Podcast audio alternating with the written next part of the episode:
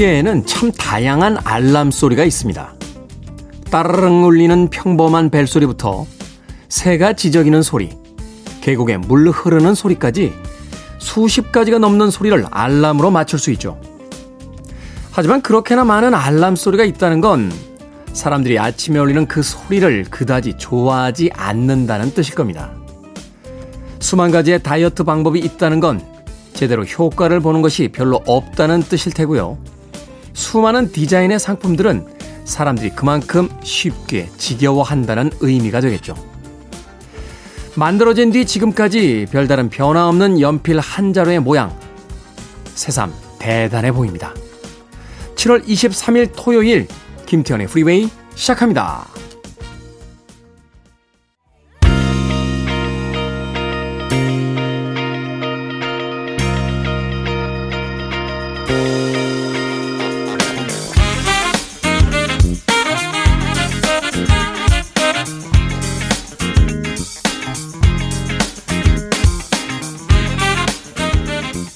빌보드 kid의 아침 선택 김태훈의 freeway 전 클 태 자 쓰는 태디 김태훈입니다. 자 7월 23일 토요일 1부 시작했습니다. 1부는 음악만 있는 토요일로 꾸며드리죠. 오늘 첫 번째 곡은 1997년도 빌보드 핫백 차트 이번 주 1위에 올라있던 퍼프 대디와 페이스 에반스 함께 했던 음악이었습니다. I'll be missing you 듣고 왔습니다. 폴리스 Breath You Take을 샘플링을 해서 당시에 꽤나 많은 화제를 모았던 그런 음악이었습니다. 자, 1부는요, 이렇게 1970년대부터 80년대, 90년대까지 이어지는 이번 주 빌보드 핫백 차트 상위권에 랭크된 음악들을 중심으로 선곡해 들려드립니다. 그때 그 시절에 우리는 어떤 음악들을 사랑했었는지 다시 한번 확인해보는 시간이었으면 좋겠습니다. 그리고 2부는요, 북구북구로 꾸며드립니다. 북칼럼니스트 박사씨, 북튜버 이시안 씨와 함께 책 한 권을 읽어봅니다. 오늘은 또 어떤 책을 읽게 될지 잠시 후에 만나봅니다. 자, 청취자분들의 참여 기다립니다. 문자 번호 샵 1061, 짧은 문자는 50원, 긴 문자는 100원, 콩으로는 무료입니다. 여러분은 지금 KBS 2라디오 김태훈의 freeway 함께하고 계십니다.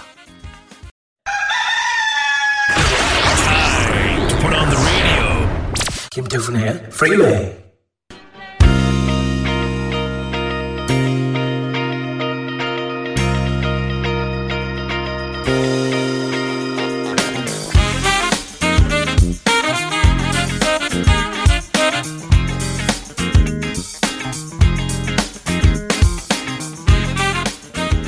음악만 있는 토요일 세 곡의 노래 이어서 듣고 왔습니다. 1978년도 빌보드 핫백 차트 이번 주 4위에 올라있던 밥 시거 앤드 실버 불릿 밴드의 Still the Same 그리고 이어진 곡은 1973년도였죠.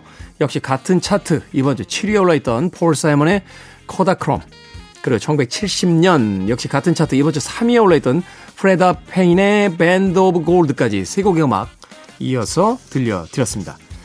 자 윤은주님 토요일 아침 문안 인사 올립니다. 테디라고. 문안 인사라니요. 저랑 나이 차이 별로 안 나시지 않습니까? 예?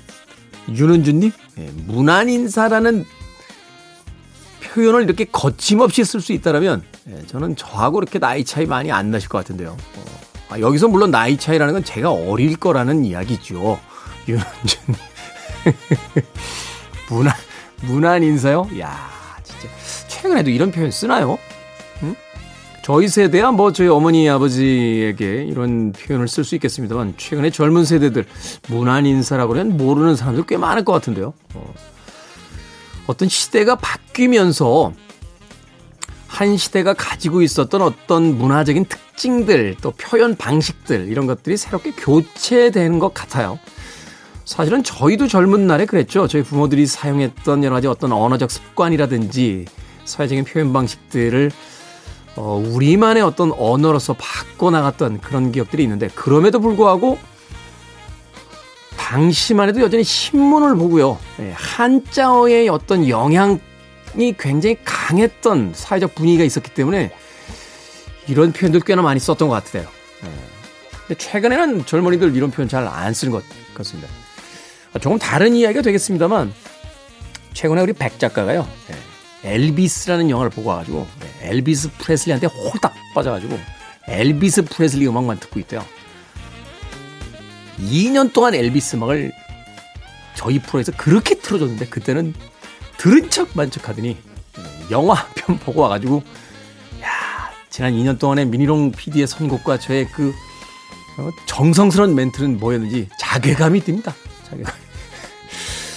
뭐 그런 거죠. 어, 어떤 시대의 스타였던 인물들이 그 다음 시대가 이제 받아들여지게 될 때는 어떤 계기점이 분명히 있어야 되는데 엘비스라는 영화가 바로 그런 어떤 계기를 만들어준 것이 아닌가 하는 생각이 듭니다. 어찌됐건 그런 영화를 통해서 젊은 세대와 나이든 세대, 이전 세대와 현재 세대들이 그 벽을 허물고 문화적으로 서로 공감할 수 있다면 그것만으로도 훌륭한 경험이지 않나 하는 생각을 해보게 됩니다.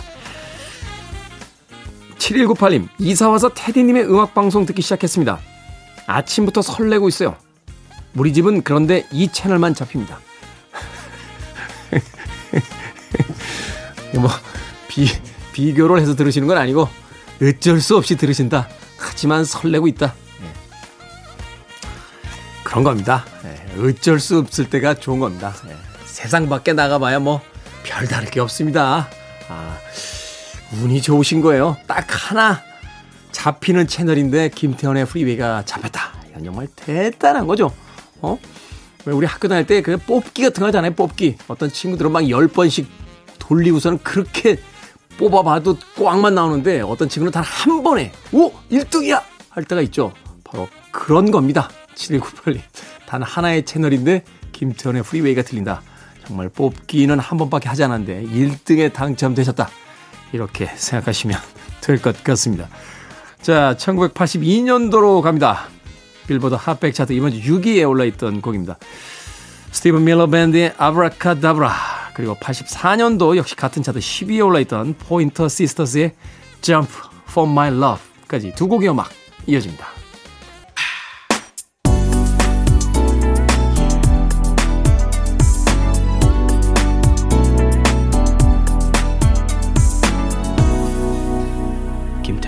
Freeway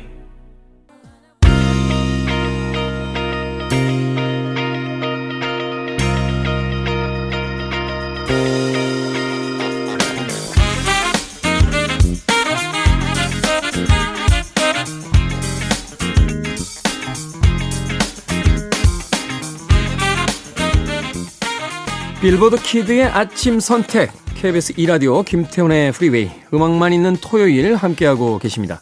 두 곡의 음악 이어서 듣고 왔습니다. 1995년도 빌보드 핫백 차트 이번 주 12위에 올라있던 Seal의 Kiss from a Rose 그리고 이어진 곡은 1996년도 역시 같은 차트 이번 주 11위에 올라있던 Mariah Carey의 Always Be My Baby까지 두 곡의 음악 이어서 들려드렸습니다. 어, 7854님, 테디, 직장생활 28년 만에 궁금증이 생겼습니다. 다른 약속은 대부분 10분 전 또는 정시에 도착하는데 왜 회사는 그동안 1시간 전에 도착했을까 하고요. 제가 왜 이러죠? 라고 하셨습니다. 28년 동안 해오신 일은 지금 저한테 물어오시는 겁니까? 아, 글쎄요, 몇 가지로 유추해 볼 수 있겠죠. 업무를 더 어, 미리 준비하기 위해서 또 하나는 아침에 막히는 시간이니까 출근길에 교통 정체라든지 그 지하철 버스에서의 그 많은 사람들의 시달리면서 출근하는 것을 피하기 위해서 음, 한 시간 전에 도착했다라고 볼 수 있는 거 아닙니까? 뭐 갑자기 내가 왜 이렇게 살았지? 라고 뭔가 최근 용어로 이제 현타라고 하죠. 예, 현타가 오신 것 같은데 저는 조금 다르게 해석해 봅니다. 28년 동안이나 직장 생활을 하셨다. 사실 직장 생활 28년씩 하기 쉽지 않거든요. 그만큼 성실하셨기 때문에 지금까지 그렇게 오랫동안 별일 없이 직장 생활을 하셨던 것이 아닐까. 저는 그렇게 긍정적으로 해석해 봅니다. 음. 최근에요. 사업하는 친구들하고 그 이야기를 할 기회가 있었는데 잘 모르겠어요. 저희들이 잘못된 건지 요즘 소위 이제 MZ 세대에서 G 세대가 잘못된 건지 MZ 세대라고 우리가 이렇게 묶어가지고 한 세대처럼 부르는데 M 세대하고 G 세대도 갈등이 좀 심하더군요. 9시까지 출근이야? 라고 했는데 8시 59분 59초에 정문에 들어온답니다. 그것도 한두 명이 아니고요. 우르르 들어온대요. 네.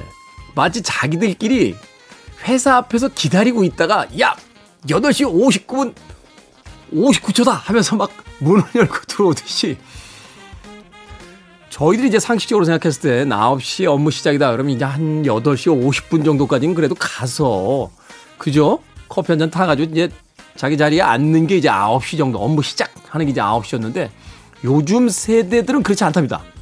아, 아니 9시까지 출근이라고 해서 9시까지 회사에 왔잖아요. 아니 업무를 9시부터 해. 아니 회사에 온 게 엄마 아닙니까? 그다음부터 옷 갈아입고 자리 잡고 회의하려면 한 9시 반에서 10시 돼야 이제 회의가 가능해진대요. 그래서 몇 번 뭐라고 했더니 그거 직장 내 갑질이라고 또 얘기를 해가지고요. 근데 전 잘 모르겠어요. 뭐가 맞는 건지는. 어, 전 시대에 당연하게 여겨졌던 것들이 그 다음 세대에게 당연하게 여겨지는 건 아니죠?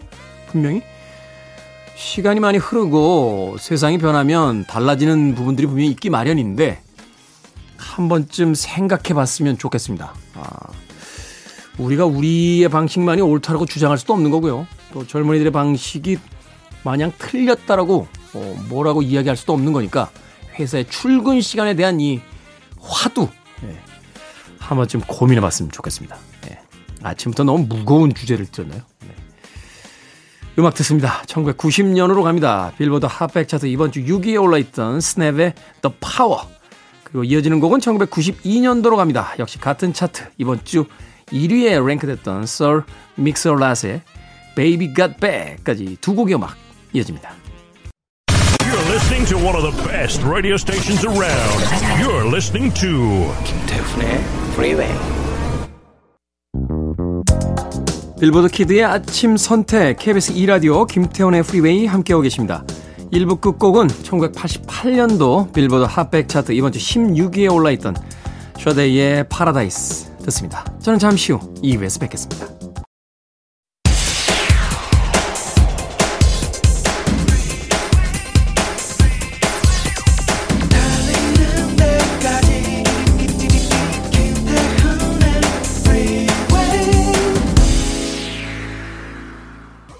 김태훈의 freeway 7월 23일 토요일 2부 시작했습니다. 토요일 2부의 첫 곡은 바하 멘의 Who Let the Dogs Out 듣고 왔습니다.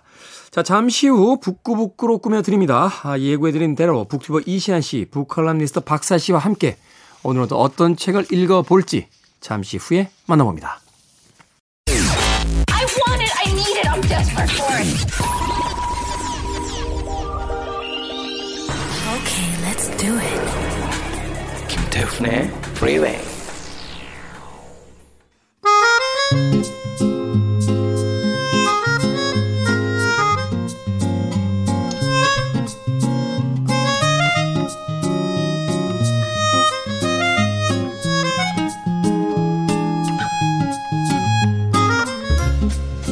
조금만 움직여도 땀이 나는 여름이 불편하다면 가만히 누워 책 한 장씩 넘기며 더위를 잊어보기로 하죠. 북구북구 북튜버 이시안 씨, 북칼럼니스트 박사 씨와 함께합니다. 어서 오세요.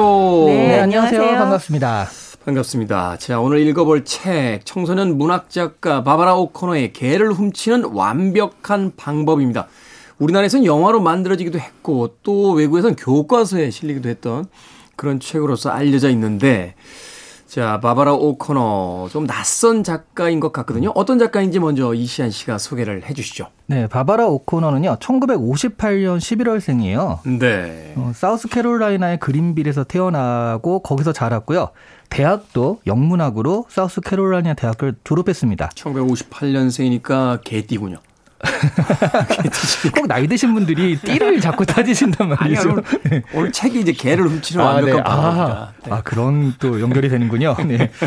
제가 이 사우스캐롤라이나 얘기를 하는 이유가 이 바바라 오코너 소개에서는 대학교가 어딘지 안 나오고 자꾸 UCLA에서 아동을 위한 글쓰기 수업을 들었다. 음. 이런 식으로 나와가지고요. 제가 되게 궁금하더라고요. 이게 아동 문학이라는 걸 전공을 한 건지 UCLA에서 그래서 집요하게 파헤쳐봤습니다. 홈페이지까지 들어가서 파헤쳐봤는데 네. 대학은 사우스캐롤라이나 대학교를 나왔고 네. 그리고 이제 졸업을 한 다음에 LA로 이주를 해서 UCLA에서 제가 보기엔 뭐 한 학기 수강을 한 것 같아요. 예. 사실은 근데 미국에는 이제 그런 그 특강이 굉장히 많더라고요. 네, 네. 더군다나 이제 프로페셔널이라고 불리는 작가나 뭐 시나리오 작가들 이런 사람들도 그 여름이나 겨울에 네. 그 대표적인 이제 그 강사 이제 로버트 맥기 같은 음, The Story라고 하는 아주 유명한 책을 썼던 이런 로버트 맥기가 이제 특강을 한다 그러면 헐리우드 1급 작가들이 가서 그걸 청강해요. 음, 맞아요. 그러면서 이제 슬럼프가 온 걸 또 물어보고 음.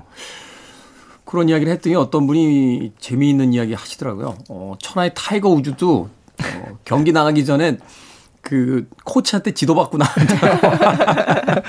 그러니까 아무리 뛰어난 사람이라 할지라도 맞아요. 계속해서 어떤 공부를 진행하고 있다 이렇게 볼 수 있는 네네. 거죠. UCLA에서 아이들을 위한 글쓰기 수업을 들은 다음에 원래는 영문학이었지만 그걸 계기로 아동 문학에 빠져들어서 네. 그 후로 몇 년 동안 아동용 책을 썼어요. 그런데 음. 계속 잘 안 되다가 드디어 아동용 책을 팔게 되었고 그 후로 계속 아동 문학을 하고 있습니다. 뭐 Fame and Glory in Freedom이나 개를 훔치는 완벽한 방법 그리고 최근에 Wish 같은 작품들이요. 네. 이게 몇십 개씩 상을 수상한 작품들이거든요. 아. 특히 위시 같은 작품은 뉴욕타임즈 베스트셀러라고 해서 홍보가 열심히 되고 있더라고요. 음, 네. 그래서 작품 활동도 많이 하지만 일단 초등학교, 중학교 그 홈페이지 가보니까요. 책보다는 강의 사진이 많으시더라고요. 아 강의 사진. 예, 예. 그래서 음. 그 전국 미국에 미국이면 되게 크잖아요. 그렇죠. 그런데 이제 다 초청 받아서 다니면서 초등학교, 중학교 또는 학부모 강의 등을 많이 하시고요. 어, 자기 책을 또 독서 활동에 쓰라고 홈페이지에 보면 독서 토론 자료로 자기 책을 공개하고 음. 어, 이런 식으로 토론하면 좋다라고 자료들을 공개하면서 많은 사람들한테 어, 이거를 자료를 주고 있는데 제가 홈페이지에 보면서 참 열심히 사시는 작가다라는 생각이 들었어요. 그러네요. 더군다나 이제 자기 책을 이렇게 오픈한다, 공개한다라고 네. 하면 남들이 고개를 갸우뚱하겠습니다만 네. 자, 다 이게 좀 공개되고 독서 토론이 돼야 그렇죠. 특강을 많이 부를 테니까. 그리고 독서 토론에서 한 번 사면 2, 3칠 것씩 사니까 그런 것도 역시, 있죠. 역시. 근데 오늘 아까부터 계속 약간 이 책 속의 모키 아저씨 같은 모습을 보여주십니다. 네. 아저씨.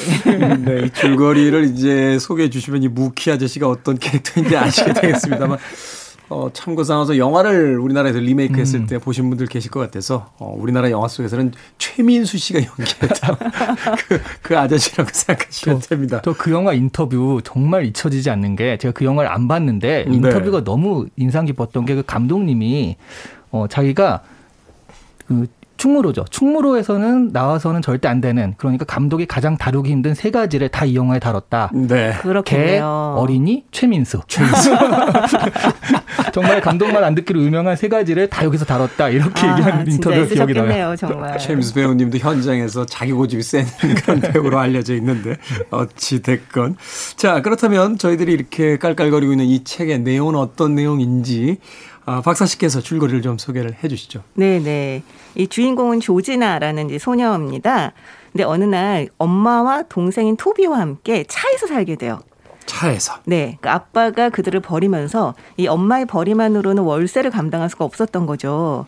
그러니까 차에 살게 되니까 제대로 씻지도 먹지도 못해서 애들은 막 꼬질꼬질해지고요. 당연히 친구들 떨어져 나갑니다. 음. 일상생활이 엉망이 되고요. 이 엄마는 닥치는 대로 일을 하면서 막 꼬들꼬들 말라가는데 어쨌든 이 그들의 미래는 정말 암울하기만 합니다. 그런데 조진아는 어느 날 개를 찾는 전단지를 보게 되는데요. 사례금으로 500달러를 주겠다고 적혀 있었던 거예요. 근데 이 돈이면 집을 구할 수도 있겠다. 이 아이들 음. 생각이죠. 집을 구할 수도 있겠다라는 생- 희망을 갖게 된 조진아는 이 토비와 함께 부잣집 개를 훔치기로 마음먹습니다. 조진아는 제법 부유해 보이는 집에 사는 윌리라는 개를 훔쳐요. 네. 네. 그래서 잠깐 찾아 쫓겨난 폐가의 뒷베란다에 감춰두는데요. 결정적으로 계획이 틀어지게 됩니다. 이 윌리네 집은 그렇게 부자가 아니었던 거예요, 생각보다. 그래서 윌리의 부인인 카멜라는 정말 울고불고 이 자신의 개를 찾아 나섰지만 이 거액의 사례금을 마련할 수는 없습니다. 이 조지나와 토비는 아무것도 모르는 카메라 주미를 이렇게 맴돌면서 이제 속이 타게 되죠. 그 와중에 윌리를 숨겨둔 곳에 떠돌이인 무키 아저씨가 머물게 됩니다. 이 무키 아저씨가 뭔가 눈치챈 것 같아서 조바심이 나지만 이 조지는 어떻게 해야 될지 도무지 좋은 방법을 찾을 수가 없어요. 그래서 이제 막 속을 끓이는데요. 사실 제가 이 책의 결말을 말씀드려야 될지 말지 사실 지금도 좀 망설여져요. 이게 결- 결국 말하실 거면서. 아니 제가 말은 좀 네, 아, 추리 소설의 범인도 아주 시원하게 스포일러를 하는 사람이었는데도 불구하고 네. 아 정말 이 책에서 망설이게 될 줄은 몰랐습니다. 음. 이 책은 정말 끝을 몰라야 재미있을 것 같은데 네. 어떡할까요? 정말 표결에 붙일까요? 아, 저는 사실은 이거는 예상은 되긴 했어요. 그 미국인들의 어떤 보편적인 정서가 네. 음. 아주 그렇게 나쁘게만 흘러가진 않는 해피엔딩인 네, 건 저도 그런 네, 결말이거든요. 했어요. 그렇죠. 동화인데 해피엔딩이 그래도 어떻게든 있어야 아, 되지 그렇죠, 그렇죠. 않겠습니까? 게다가 미국인들이 개를 또 얼마나 소중하게 생각하는데요. 그렇죠. 걔는 가족이죠. 네, 네. 뭐. 최근에는 미국뿐만이 아니라 우리나라에서도 이제 반려동물은 가족이에요. 네, 네. 예, 예. 아, 뭐 어떤 그 서평가가 이 책에 대해서 이야기를 한 거를 본 적이 있는데 개를 훔치는 건 아이를 훔치는 것과. 같다라는 그쵸? 이야기가 네. 있을 정도니까. 이 책에서도 사실 그런 식으로 보여주고 있죠. 뭐 이쯤 되면 다 나왔는데요. 근데 거기까지로 마무리하도록 하겠습니다. 네, 네. 뭐 전- 어쨌든 결론은 해피엔딩인데요. 네. 제가 볼 때는 가장 행복한 거는 이 책에 나오는 개 율리가 아닐까 합니다. 음. 어쨌든 며칠간 숲을 탐험하면서 너무 재밌는 시간을 보내기도 했고요. 그 천진난만하죠. 뭐 네. 이 아무런 고민이 없는 유일한 캐릭터잖아요. 그럼요. 또 돌아와서 가장 맛있는 소시지를 또 얻어먹게 되지 않습니까? 음. 네. 그러니까요. 사실 이 책을 먼저 읽기보다는 전 영화로 더군다나 이제 우리나라에서 리메이크된 네. 그 영화로 먼저 봤는데 책, 이 영화의 제목부터 책의 제목부터 개를 훔치는 완벽한 방법이라고 해서 뭐지 도대체 이 영화의 내용은 아무런 사전 정보 없이 영화를 봤어요. 그리고선 정말 극장에서 빵 터졌던 기억이 있습니다. 영화를 보는 내내 너무 그 웃음이 나고 행복해지고 또 그러면서도 어떤 삶에 대한 그 네. 감각을 잃지 않으려고 하는 그 작가의 어떤 그 세심함 같은 것들이 장면 장면에 숨겨져 있어서 사실은 굉장히 행복한 영화 보기가 됐었고 그래서 이제 뒤늦게 책을 읽었던 그런 기억이 나는데 어떠셨어요? 두 분은 영화, 책 어떤 것으로 먼저 이 작품을 만나보셨습니까? 어, 저는 책이 먼저인데요. 네. 이게 그렇더라고요. 영화를 그래서 찾아보니까 30만 명밖에 안 됐더라고요. 한국에서는 흥행이 안 됐어요. 네. 네. 안 돼도 너무 안 됐죠. 안 돼도 너무 안 되죠. 네, 그래서 와 근데 그걸 본 분들의 평을 보면 다 너무 행복하다, 좋은 음. 영화다라고 해가지고 또이 이 얘기를 봐도요 훨씬 더 따뜻하고 좋아요. 그러니까 원작에 비해서도 원작에서는 친구가 이 그 조지나가 가난하게 된 걸 알고서 좀 멀리하잖아요. 영화에선 친구가 공범이죠. 네. 친구가 나그그 차에서 사는 걸 들키고서 나 이렇게 됐으니까 너 이제 나를 떠나도 좋아 그러니까 에 그냥 친구할래 그 대사가 되게 명대사로 또 남아 음, 네. 있더라고요. 그래서 전체적으로 보다 따뜻하고 해서 저는 영화 쪽이 훨씬 더 좀 좋지 않나 한국인의 정서에 더 맞지 않나 하는 생각이 우리의 들더라고요. 정서에 있어서는. 네. 네. 아, 사실 저도 영화는 안 보고 책만 봤는데 이야기를 듣다 보니까 영화를 좀 보고 싶다는 생각이 드네요.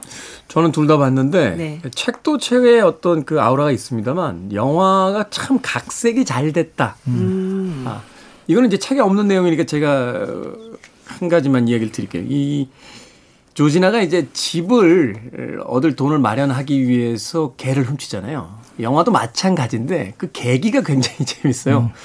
부동산 앞에 가서 친구랑 같이 어, 우리는 언제쯤 집에서 살 수 있지 막 이렇게 얘기를 하다가 부동산에 광고가 붙은 걸 보는데 어떤 지역에 평당 뭐 말하자면 100만 원 이렇게 된 거예요. 그럼 둘이서 대화를 나눕니다. 평당은 어디야? 분당 옆이겠지. 그러면 평당은 100만 원이면 집을 살 수 있는 거야? 그렇다잖아. 그래서 이제 그 돈을 훔- 그 돈을 벌기 위해서 개를 훔치는 얘기가 벌어지거든요. 네. 저는 그 장면이 오리지널에 없는 장면인데 굉장히 영민하면서도 어, 잘 됐네요. 잘 네. 아이들의 네. 그 심리 그리고 개를 한 마리 훔치려고 하는 그 아이들의 그 천진난만한 모험의 어떤 동기로서 굉장히 훌륭한 장면이었다고 저는 또 생각을 아 합니다. 근데 딱 저도 평당 그거 기억이 나는데 평당 500만 원인데 평당 100만 원에 500만 원 해가지고 500만 원이요? 500만 네. 원을 훔치는 얘기인데 여기 500달러는 500만 원 차이가 크잖아요. 그죠. 공 하나 차이가 그래서 어 이거 장난 아닌데 아이가 아이가 벌 수 있는 돈인가? 개 현상금을 이게 가능한가 하는 생각이 좀 들긴 했어요. 그렇죠. 그래서 그런지 몰라도 원작하고는 다르게 영화에서는 이제 그 카멜라 아주머니가 네. 아, 굉장히 부자인 분으로 네. 이제 예, 묘사가 되기도 합니다. 자 어찌 됐건 이 책을 이제 봤을 때 미국의 사춘기 소녀의 이제 시점으로 이야기가 전개가 됩니다.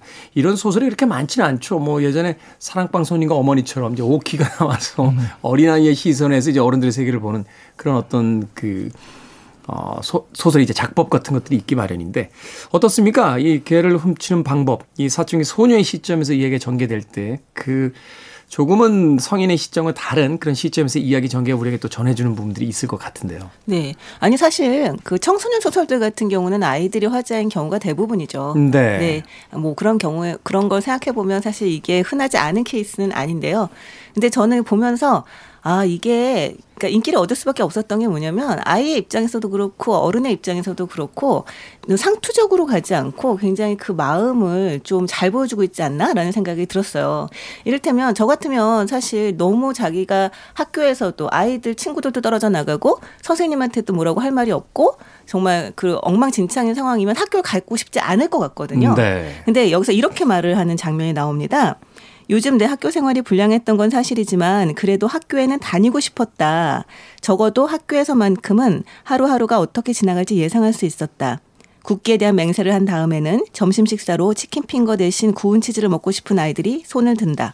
그 다음엔 칠판을 확인하는데 그날 하루에 일정이 적혀 있다. 산수 시간 다음은 읽기 시간, 철자 시험 다음은 체육 시간, 놀랄 일이 없다. 하지만 방과 후는 그렇지 않았다. 다음에 무슨 일이 생길지 절대로 알 수 없었다. 뭔가 새로운 일이 나에게 줄줄이 밀려들고 있는 것 같은데 열의 아홉은 좋은 일이 아니었다. 라고 얘기를 하는데요. 네. 와, 이게 인생 아닙니까? 정말 학교를 졸업하고 우리가 삶을 살면서 느끼는 그 감각을 이 어린아이 시점에 정말 잘 보여준 게 아닌가 하는 생각이 저는 들었어요. 뭐 여기 계신 저 포함 세 명이 다 동병상련이기 때문에 이야기합니다만 회사 나오고 나서 이제 프리랜서가 된 뒤에는 하루하루가 정말 어떤 일이 벌어질지 모르기 때문에 늘 긴장하며 살았던 그런 기억들이 네. 있는데 바로 그런 이야기를 이 사춘기 소녀는 벌써 그 나이에 깨닫고 있다 하는 대목이 그렇죠. 굉장히 인상적이었다. 네. 네. 그러면서도 정말 사춘기의 그 애매모호한 감각 있잖아요. 감정. 그러니까 뭐냐면 싫어요. 엄마의 입장이나 상황을 알면서도 내가 이렇게 부당한 친구에 비해서 좀 안 좋은 처지에 몰리는 것이 되게 부당하다라고 느끼는 그 애매모호한 감각. 그러니까 이게 엄마한테 투덜대면 안 되는 거 알면서도 투덜대고 막 화내고 막 그런 모습들이 나오거든요. 네. 그러니까 마음으로는 이해하는데 행동으로는 반항을 하는. 나중에는 뭐 너무 안 좋으니까 자기가 차 안의 공기를 좀 이렇게 좋게 시키려고 휘파람도 불고 그러는데 그런 것들이 어 생각보다 너 왜 이렇게 반항적이냐 해서 오히려 오해를 불러일으키는 음. 전형적인 사춘기의 모습도 좀 잘 그려진 것 같아요. 무슨 말을 하든지 말을 하면 할수록 둘 사이에 오해가 네. 커지는 네. 그렇죠. 그런 상황들. 그렇죠. 엄마에게 엄마라면 아이를 책임져야 되는 거 아니야? 막 이러면서 이제 쏘아붙인 그 조지아의 이야기라든지 네네. 예, 또는 그 엄마의 어떤 반응 같은 것들을 봤을 때 아마도 뭐 해외 작품이긴 합니다만 우리나라의 사춘기 아이를 가진 부모님들 입장에서는 100% 공감할 만한 그런 이야기들도 이 책 속에 담겨져 있지 않나 하는 생각 해봅니다. 음악 한 곡 듣고 와서 이제 본격적으로 책에 대한 이야기로 들어가 보도록 하겠습니다. 패티 페이지의 음악 듣습니다. How much is that dog in the window?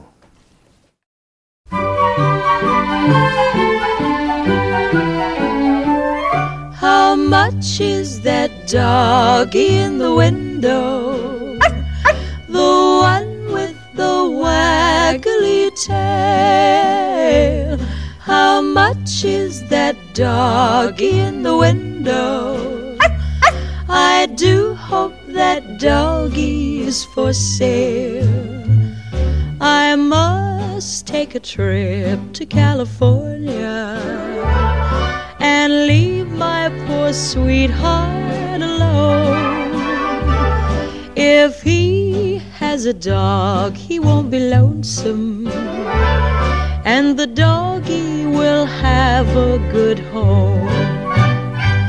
How much is that doggy in the window? The one with the waggly tail. How much is that doggy in the window? Doggy is for sale. I read in the papers there are robbers with flashlights that shine in the dark. My love needs a doggy to protect him and scare them away with one bar. I don't want a bunny or a kitty. I don't want a parrot that talks. I don't want a bowl of little fishies. He can't take a goldfish for a walk. How much is that doggy in the window? The one with the waggly tail. How much is that doggy in the window? I do hope that doggy is for sale.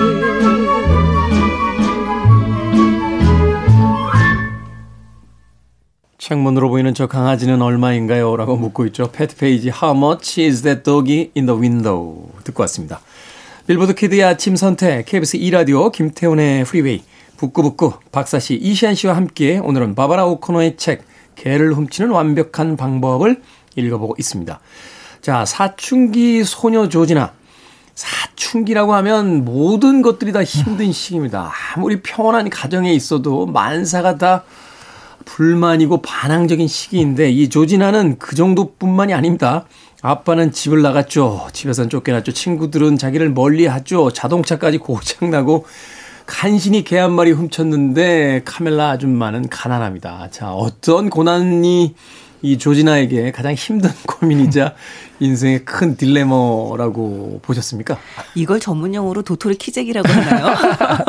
아, 근데 여기는 1차 원인이 있어요. 음. 여기서 보면 집에서 쫓겨난 게 가장 그렇게 보이지만 그렇죠. 아빠가 나가서 이제 집에서 네. 쫓겨난 거. 근데 그 전에가 아빠가 나간 게 가장 1차 원인이거든요. 음. 엄마도 마찬가지로 엄마한테도 얼마나 그 좌절감을 주는 일이었고 아이들한테도 또 이런 아이들은 아버지가 나간 게 내가 내가 싫어서 내가 나쁜 짓을 해서 나갔다라고 생각하는 경향들이 생긴다고 그러더라고요. 음, 네. 그래서 자신은 쓸모없고 아버지에게 버림받은 사람이다 이런 것 이런 생각이 아이한테 자라기 시작하면 음. 나중에는 좋은 어른으로 성장하기 힘들잖아요. 사실 이제 어른들이 특히 이제 미국 사회에서 이제 그 말하자면 이제 가족을 버리고 이제 나가는 사람들이 꽤 많다라고 알려져 있는데 그 전에 주로 벌어지는 일들이 집에서 싸우잖아요. 네. 그렇죠. 아내와 싸우거나 뭐 남편하고 싸우거나 혹은 아이들에게 막 화를 내게 되고 그리고 나서 갑자기 어른이 부재해져 버리면 아이들 입장에선 당연히 네. 나한테 뭐라고 하던 사람이 갑자기 사라지니까 내가 뭘 잘못했기 때문에 집에서 나갔구나 네. 이렇게 이제 생각을 하게 되는 네. 거죠. 그래서 완전 이게 자존감의 반대. 그 그런 말은 없더라고요. 그래서 그냥 자비감, 자기 비하감, 음. 자기 아니, 비하감. 자비라는 좋은 말을 그런데 쓰시다니. 그건 자비심. 한자는 좀 다르겠죠. 그런 자비감의 자비감의 끝판왕이 누군가 엄마나 아빠가 나를 버렸다. 그런 어떤 어린 시절 트라우마가 아닐까 싶어요. 그래서 저는 이게 제일 좀 아픈 기억이 아닐까 생각을 합니다. 네. 음, 네. 근데 사실 소설, 소설에서는 이 조진아가 아버지의 부재에 대해서 별 생각이 없거든요. 음. 사실 아버지 여기서는 오히려 엄마를 공격하면 공격 했지 왜 엄마는 엄마답게 우리를 보호하고 잘 케어하지 않는 거야? 이러고 공격을 하지만 아버지는 왜 우리를 버렸어 라는 식으로 아버지를 원망하거나 아버지 아버지 때문에 이를테면 그 상실감을 느끼거나 하는 장면은 거의 없어요. 네. 그래서 저 같은 경우는 어, 이 장면에서는 오히려 아버지 부재는 아버지 본인의 문제라기보다는 이들을 가난으로 밀어 넣었다는 것이 이제 가장 큰 문제인 거고 네. 사실 그 이후에 일어나는 모든 일들은 바로 그 가난 때문인 거죠. 네. 근데 저는 되게 이 소설이 좋았던 점이 뭐냐면 가난이라고 하는 건 진짜 나라도 못 구한다 뭐 이런 얘기도 있을 정도로 가난에 생기는 문제들은 계속 연속적으로 일어나게 되고 계속 심화될 수밖에 없거든요. 네. 그런데 이 소설에서는 그 가난을 정말 어떤 남의 힘이나 아니면 뭐 하늘에 떨어진 어떤 뭐 이를테면 은혜나 이런 게 아니라 이 엄마가 자신의 힘으로 조금씩 극복해가는 과정을 보여준다는 게 저는 되게 좋았던 것 같아요. 음. 아버지는 부재하지만 끝까지 엄마가 책임감을 놓지 않고 이 활로를 어쨌든 살아갈 수 있는 길을 개척해 나간다는 걸 보여준 점이 이 책의 가장 큰 미덕이 아닐까 하는 생각이 듭니다. 네. 그 책 읽으면서 이 조지나의 가장 힘든 상황은 카멜라 아줌마가 가난한 거라고 봤어요. 왜냐하면 음, 음. 이미 닥쳐온 어떤 일은 본인이 선택한 것이 아니고 어, 자신이 어쩔 수 없는 이제 외부에서 주어진 조건이었는데 조진아가 이제 비로소 자기가 이 상황을 직접 극복하기 위해서 개를 훔치잖아요. 근데 여기서 인생 최대 딜레마를 만나는 거잖아요. 개를 기껏 어렵게 훔쳤는데 그 개값을 치러야 될 이 카멜라 아줌마가 가난해요. 여기서 이제 방법을 못 찾거든요. 그렇죠. 마, 치 네. 도둑이 어느 집을 털려고 들어가는데 그 집 사정이 너무 가난해서 자기 돈까지 내어주고 나왔다는 그러니까. 그런 느낌인 거죠. 근데 그러면서 이 조진아가 사실은 거기서 진짜 이제 말하자면 이 무키 아저씨라든지 여러 어른들에게 어떤 도움이 정말로 절실히 필요해지는 상황이 네. 거기서 오는 과정이 아니었을까. 그러니까 말하자면 하나의 성장 드라마로 본다라면 태어났을 때 집이 가난하다거나 뭐 어떠한 상황들이 있었던 것들은 스스로 어떤 세상에 대한 불만은 여전히 존재하지만 아, 무엇인가 극복해 가려고 했는데 자기가 비로소 진행했던 프로젝트가 어떤 벽에 부딪혔을 때 느끼게 되는 이 좌절감. 그렇죠. 네. 사실 이 소설에서 이 노트를 쓰는 게 굉장히 중요하게 나오잖아요. 네. 이, 이 조진아가 계속 그 노트에다 자신의 계획을 적어 나갑니다. 개를 훔치는 완벽한 방법. 첫 번째, 뭐, 밧줄을 구한다. 뭐 이런 식으로 이제 쓰는데 저는 그 부분이 이 카멜라가 정말 자기 인생에서 처음으로 자기가 이 상황을 타게 보려고 능동적으로 움직인 그러니까 계획을 세워본 음, 어, 첫 조진아가. 사건이다. 조진아가 이제 그 생각을 했거든요. 그랬는데 우리는 살아봐서 알지만 인생의 계획을 세우는 건 아무 소용이 없습니다. 기생, 기생충의 그 유명한 대사 있지 않습니까? 계획은 늘 어그러지기 때문에 계획을 안 잡는 게 정말 좋은 게. 그렇죠. 어떻게 보면 조진아가 그것을 처음 배우게 된 네. 것이라는 생각이 들고요. 근데 어떻게 보면 조진아가 여기서 가장 좌절한 건 맞지만 또 한편으로는 정말 다행이다라는 생각이 드는 게 카멜라 아줌마가 정말 부자였고 원하는 대로 돈을 줄 수 있는 사람이었다고 한다면 이후에 조진아 인생이 어떻게 됐을지는 정말 오히려 암담하다고 볼 수 있겠죠. 그 다음부터는 이제 한탕주의가 되는 거죠. 네. 그렇죠. 인생은 그렇죠. 한탕이구나. 한탕주의 범죄자가 될 가능성이 굉장히 높아지죠. 네. 음, 그렇게 본다면 이 바바라 오코노의 개를 훔치는 완벽한 방법은 그 하나의 성장을 통해서 이제 우리가 살아가고 있는 세상과 그 세상 살이에 대한 어떤 이치까지도 아주 사려 깊게 예, 이책 속에다 담아내고 있는 것이 아닌가 하는 생각 다시 한번 해보게 됐습니다. 자, 이 책 안에서 여러 명의 어떤 어른들 캐릭터가 등장합니다. 아이의 눈으로 보다 보니까 어른들이 좀 전형적으로 이제 그려지게 되죠. 그래서 누구는 빌런으로 보이기도 하고, 누구는 조력자로 보이기도 하고, 누구는 여전히 알 수 없는 어떤 어, 행동을 하는 그런 캐릭터로서 이제 보이지기도 하는데 두 분이 보셨을 때 가장 인상적이었던 캐릭터라든지 그 묘사 같은 것들이 있었다면 어떤 것들이 있을까요? 어, 저는 압도적으로 엄마입니다. 엄마. 이게 아이 시점으로 보니까 좀 웃고 즐길 수 있는 위트 있는 작품이다라고 하는 거지 엄마 입장에서 보면요. 아빠는 떠났고 아이들은 차 안에 있고 게다가 직장에서 잘리고 음. 이거는 정말 사실은 극단적인 선택을 할 수 있는 가능성도 있는 상황에 몰린 거거든요. 그러네요. 사실 이걸 조진의 시점이 아니라 엄마 시점으로 책을 다시 써내려간다면 네. 이거 굉장한 비극적인 어떤 상황이 되는 건데. 도스토옙스키가 울고 가는 작품이 되겠죠. 직장에서 내가 네. 일을 해도 차 안에 아이들이 있다는 그 생각 자체가 이미 그건 엄마로서 굉장히 좀 자존감도 무너진 상황일 수 있는데 그런데 아까 박사님이 말씀하신 대로 끝까지 아이들을 지켜가는 모습 그거서 거기서 저는 감동이 있는 소설이라고 생각을 해요. 네. 엄마 입장에서 이건 완전 심파도 이런 심파가 없는 국제시장처럼 굉장히- 굉장히 안 좋은 일이 계속 일어나는 그런 소설이 아닌가 하는 생각을 했어요. 네. 사실 저도 엄마가 굉장히 인상적이었고요. 정말 이 일하다 세탁소에서 잘리고 나서 이 엄마 감정을 폭발하는 순간이 이제 나옵니다. 전 이 장면에서 제가 진짜 울 뻔했어요. 음. 거기에서 그러니까 차를 이제 몰고 아이들을 그 차를 몰고 가다가 이 차를 도로 한복판에 그냥 세워버려요. 이 엄마가. 그리고선 아이들이 앞이라는 것도 잊고선 이제 말을 하죠. 세탁소에서 잘렸어. 이게 말이 되니? 한두 번 지각해서 그런가? 아니면 다림질이 느린가? 아니 그냥 내가 살아 있어서 그런가 보지. 이렇게 막 이렇게 얘기를 아, 그 마지막 합니다. 마지막 때에서 참 가슴에 가서 팍 박히죠. 그렇죠. 근데 막 이제 차를 빵빵거리고 막 미친 듯이 이제 위협을 하니까 조진아가 엄마 아무래도 도로에서 나가야 될 것 같아요. 이제 이렇게 얘기를 합니다. 그랬더니 이 엄마가 아니 아무래도 이 빌어먹을 세상에서 나가야 할 것 같다. 아무래도 내가 이 지구상에서 영원히 사라져야 할 것 같아. 펑 이렇게 그러면 얼마나 좋을까 그치? 라고 이제 울면서 이야기를 하는 장면이 나오는데요. 엄마가 유지하고 있던 마지막 그게 무너지면서 아이들한테 그렇죠. 그 이야기를 막 쏟아내죠. 근데 이 장면이 정말 너무 리얼해서 저는 아까 말씀하셨듯이 정말 자살이라도 할 수도 있는 그런 상황이다라고 얘기를 했는데 이게 진짜 최대 위기가 아니었을까라고 음. 생각을 하고요. 너무 리얼해서 혹시 작가가 이런 일을 겪은 적이 있나? 이런 생각이 들 정도였어요. 그랬는데 조진아가 오히려 거기서 폐악을 떨어서 엄마가 정신을 차리죠. 네.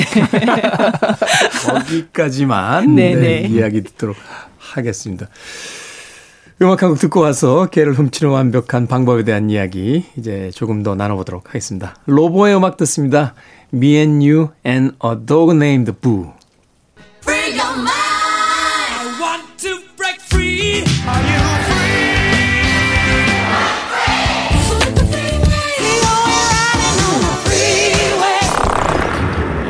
Freeway. Billboard Kid의 아침 선택, 김태훈의 프리웨이, 북칼럼니스트 박사 씨, 북튜버 이시안 씨와 함께 북끄북끄, 오늘은 바바라 오코너의 성장 소설, 개를 훔치는 완벽한 방법 읽어보고 있습니다. 자, 이 책에서 또 하나의 캐릭터가 등장합니다. 바로 무키 아저씨입니다. 이 아저씨는 정체를 알 수가 없어요. 음, 혼자서 이제 떠도는, 말하자면 이제 떠돌이의 어떤 그 이미지를 가지고 있는데 어떤 사건의 중요한 순간순간마다 마치 현자처럼 나타나서 이 어린아이인 조지나가 알 듯 모를 듯한 아주 어, 멋진 이야기들을 던집니다. 그것을 통해서 이제 아마도 그 독자에게 전달하고자 하는 바브라 오코너의 어떤 주제가 있는 것이 아닌가 하는 생각이 들었었는데 어떻게 이 캐릭터 보셨어요? 전 망했어요. 왜요? 저는 이거 참 되게 좋게 봤는데 이분은 지금 영화에서 최민수 대 배우님이 나오셨다는 얘기를 한 이후부터 이 머릿속에서 그 인상이 떠나질 않고 있습니다. 진짜 망했어요. 아니 영화에서 최민수 씨가 연기를 정말 잘해요. 이 무게 아저씨 역할을. 근데 이 무키 아저씨가 이, 이, 이 소설 속에서는 굉장히 좀 느긋한 사람이잖아요. 네. 되게 느긋하고 좀 삶의 통찰을 가지고 있는 사람처럼 보이고요. 그리고 정말 이 조진아가 이제 어린애 어린애가 하는 짓이니까 얼마나 진짜 손 안에 이 자기 손바닥 안처럼 훤하게 보이겠어요. 네. 무슨 생각으로 저러고 있고 어떤 상황이고 이런 게 다 보일 텐데 아이를 정말 이렇게 밀어붙이는 것이 아니라 이 아이가 스스로 깨닫고 자신의 문제를 해결할 수 있도록 되게 느긋하게 뒤에서 조- 돕는 역할을 하잖아요. 네. 근데 정말 보고 있다 보면 아까 얘기했지만 좀 너무 비현실적이라서 진짜 음. 세상에 이런 사람이 있을까? 약간 이런 생각이 좀 드는 그런 캐릭터죠. 그래서 네. 저는 이 캐릭터가 어, 한국에서는 흔하게 찾아볼 수 있는 특히 한국 전래동화에서 산신령 캐릭터다. 딱. 네, 필요한 순간에 나와서 금도끼 할래, 은도끼 할래 선택권도 주고. 약간 마을 이장님 같은 스타일. 네, 그런 스타일. 어떻게 저렇게 많은 사람들을 뭘 좀 먹여야지. 이런 캐릭터. 네. 그- 그리고 정말 산신령 같은 일을 하는 게 자동차가 고장 나 있는데 아무도 모르게 와서 고쳐주고 가고 음. 이런 것들이잖아요. 그래서 어, 전형적인 산신령 캐릭터다라고 생각을 음. 했거든요. 아마도 이 무케아시 캐릭터는 저는 작가가 생각했을 땐 삶에서 힘든 시간을 보내고 있는 누군가에게 꼭 어, 있어 주었으면 하는 그런 어떤 음. 이상적인 어떤 인물을 하나, 어, 현자를 하나 만들어냈던 것이 아닐까. 네. 그것이 바로 세상의 따뜻함이라고 좀 표현하고 싶었던 것이 아닐까. 사실 여기서 무케아시를 빼버리면요. 이 작품 굉장히 어두워집니다. 굉장히. 어두워지죠. 굉장히 어두워지는데 이 무키 아저씨가 등장하는 장면이 이 그 너무나 현실적인 네. 너무나 그 피부에 와닿는 어떤 그 우리 사회의 가장 그 낮은 곳에 있는 이야기를 그나마 동화적으로 좀 바꿔주는 그런 어떤 장면들이 아니었나 하는 또 생각을 해보게 되는데 역시 산신령 캐릭터가 맞죠. 산신령님이 펑 하고 등장. 아, 아니 그래서 이제 무키 아저씨 같은 경우는 어, 저는 약간 그 말씀하신 비현실적인 그런 것도 있잖아요. 그래서 무키 아저씨가 나오는 순간부터 장르가 좀 바뀐 게 아닌가 하는 생각도 들더라고요. 음. 아니 무키 아저씨가 이런 그 좀 동화적인 것도 있지만 이 사람은 뭐지? 누구지라는 그 스릴러 스릴러까지 아니고 미스테리 같은 것도 있잖아요. 네. 이 사람은 왜 이렇게 도와줄까? 그런 것들이 이제 궁금하게 해서 책을 끝까지 보게 하는 작법으로서의 기능도 좀 있었던 것 같은데요. 근데 중요한 건 뭐 하는 사람인지 끝까지 안 났다는 거. 아니 뭐 하는 사람 나왔잖아요. 궁금함에 떠돌이. 하는. 근데 저는 사실은 이 책이 해피엔딩일 거라고는 생각을 했어요. 아까 음. 말씀드렸듯이. 근데 제가 조마조마하면서 이 책을 봤던 이유는 뭐냐면 이 해피엔딩이 너무 낙관적이고 음. 너무 환상적으로 끝날까봐.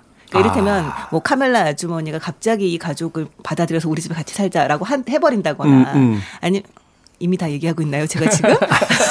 일단은 보기에서 하나 빼면 되겠네요. 네, 카밀라 아주머니가 이 가족을 받아들이지는 않습니다. 아, 네. 그리고 무키 아저씨가 어떤 역할을 한다거나 음, 네. 음. 이런 식의 이런 식으로 좀 갑자기 어마어마한 부자였는데 뭐 그렇죠. 도와준다거나 뭐 그렇죠, 거. 그렇죠. 어. 약간 그런 식의 트릭들도 쓰잖아요. 그런 어떤 되게 비현실이고 황당한 결론으로 갈까봐 사실 그게 너무 걱정스러웠던 면이 있었는데 그 모든 함정들을 잘, 푸- 잘 피해간 게 이 작품의 큰 장점이 아닐까라는 생각이 좀 들어요. 음. 그리고 무키 아저씨라는 사람 사람이 우리가 비현실적이다라고 얘기를 하긴 했지만 어떻게 보면 사실은 우리 주변에 또 있는 사람이기도 하거든요. 음. 그러니까 뭐뭐 뭐 노숙자가 없다, 뭐, 뭐 노숙자는 다 이렇다 이런 얘기는 아니고요. 정말 말없이 남을 도와주는 사람, 그렇죠. 없이 남을 도와주는 사람들은 사실 우리 주변에 늘 있습니다. 연말이 되면 이름조차 밝히지 않은 채 맞아요. 어, 경찰서 앞에 또 돈 봉투를 놓고 가시는 어떤 그 알려지지 않은 어떤 그 기부자들이 있다든지 그렇죠. 그리고 사실 우리들도 사실 우리가 자각하지 못해서 그렇지 어느 순간에는 행간은 선인일 수 있다는 거죠. 그런데 그 장면을 저는 정말 이 작가가 마치 숨구멍을 트여놓듯이 어떤 가능성의 숨구멍을 트여놓듯이 이 무키 아저씨라는 캐릭터를 통해서 좀 실현하고 있다는 생각이 좀 들거든요. 저도 그래서 이 캐릭터에 대해서 여러 번 생각을 했을 때 이런 생각을 했어요. 왜 그에게 어떤 특정한 직업, 과거, 그러니까 소위 전사라고 부르죠. 어떤 이야기가 있는 인물로서 그려진 게 아니라 그냥 하늘에서 툭하니 떨어진 인물로서 묘사가 되잖아요. 혹시라도 작가는 이 책을 읽고 있는 독자들에게 당신이 무키여야만 된다라고 말하고 있는 건 아닌지. 그래서 그를 특정한 누구로서 규정하지 않고 오픈되어 있는 인물로서 이 책 안에다 던져주고 이토록 힘든 가정이 있는데 이토록 힘든 삶을 살아가는 아이들이 있을 때 우리가 무키가 되어줘야 되는 거 아닙니까? 라고서 독자들에게 제안하고 있는 건 아닌지 그런 생각을 또 책을 읽으면서 어, 했던 기억도 납니다. 그러고 네. 보니까 뭐 그런 거 있잖아요. 아이가 뭐 돈가스 먹고 싶다고 하니까 돈가스를 많이 준 그 돈가스 집 주인, 뭐 치킨을 공짜로 준집 주인. 그렇죠. 예, 그런 부분들이 또 보고서 네티즌들이 야, 좀 이 돈줄을 내주러 가자라고 음. 하면서 서로 이제 따뜻함을 나누는 그런 네. 장면이 이제 여기서 구현된 거라고 볼 수도 있겠네요. 네. 그렇죠. 그리고 무키 아저씨가 손가락이 세 개밖에 없잖아요. 근데 사실 그 장면이 이 사람이 정말 이를테면 되게 비현실적이거나 편안한 삶을 살아온 사람이 아니다. 이 사람도 나름대로 고통을 가지고 있는 사람이고 힘든 시절을 겪어왔지만 그럼에도 불구하고 주변에 자신이 할 수 있는 그 선행들을 하는 사람이라고 하는 것 그걸 보여준 것도 저는 굉장히 좋았던 것 같아요. 그러니까요. 네. 누군가를 돕는다는 게 부자여야만 하는 게 아니라 이토록 가난한 사람이 바로 누군가를 돕고 있지 않느냐. 아, 당신도 누군가를 도울 수 있다라고 작가의 어떤 메시지가 담겨 있는 캐릭터가 아니었을까 저도 그렇게 예, 생각을 해봤습니다. 자, 한 줄 추천사 아, 들어보도록 하겠습니다. 아, 이거 좀 우울하지만 앞으로의 어, 경제 상황을 생각하면 미리 좀 읽어놔야 되는 책이 아닐까. 아니 너무 우울하잖아요. 아, 잠깐만요. 아, 최근에 주식 때문에 지금 좀 머리가 정말 아프거든요. 네. 이 책이 나온 게요. 대출 이자도 오르고요. 그렇죠. 이 책이 나온 게 2007, 2008년이에요. 그 경제 위기 경제 위기. 그러네요. 네, 미국의 서브프라임 모기지 서브프라임 때문에. 모기지론이 터졌을 때. 네, 그래서 이런 노숙자들이 많이 생기고 집에서 쫓겨나는 사람들이 많이 생겼을 때 나온 책이거든요. 그러다 보니까 앞으로 좀 약간 비슷하게 될 수 있는 상황들이 있을 수 있잖아요. 음. 그래서 미리 좀 읽어놓고 예, 마음의 대비를 해야 되지 않나 하는 생각이 좀 들긴 했습니다. 저 뭐- 방송 나와 좀 울어야 될 것 같은데요. 우리 모두 조진아가 될 수 있고 우리 모두 네. 무키가 될 수 있다라고. 네, 아니라고요? 바깥에서? 아니라고? 주식을 안 하는구나. 자, 박사 씨의 한 줄 정리. 저는 그래도 조금 희망적입니다. 현실이 답답하고 미래가 보이지 않을 때 작지만 단단한 희망을 얻을 수 있지 않을까 이 작품을 통해서라는 생각을 해봤습니다. 네.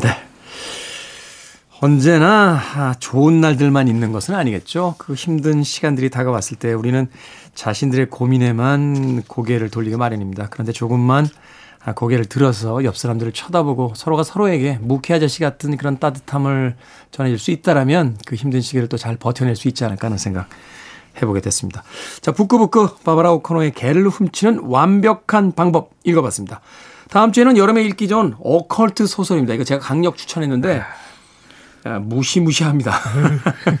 아이라 레빈의 로즈메리의 아이, Rosemary's Baby라고 하는 아주 유명한 작품인데요. 읽어보도록 하겠습니다. 북튜버 이시안 씨, 북칼럼니스트 박사 씨와 함께했습니다. 고맙습니다. 네, 네, 안녕히 감사합니다. 계세요. 음악 한 곡 듣습니다. 제퍼슨 스타쉽입니다. Count on me.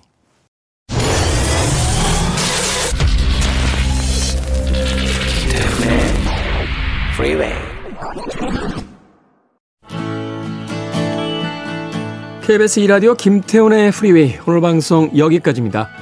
오늘 마지막 곡은 위시본 애쉬의 곡 골랐습니다. Everybody needs a friend 듣습니다. 편안한 하루 보내십시오. 전 내일 아침 7시에 돌아오겠습니다. 고맙습니다.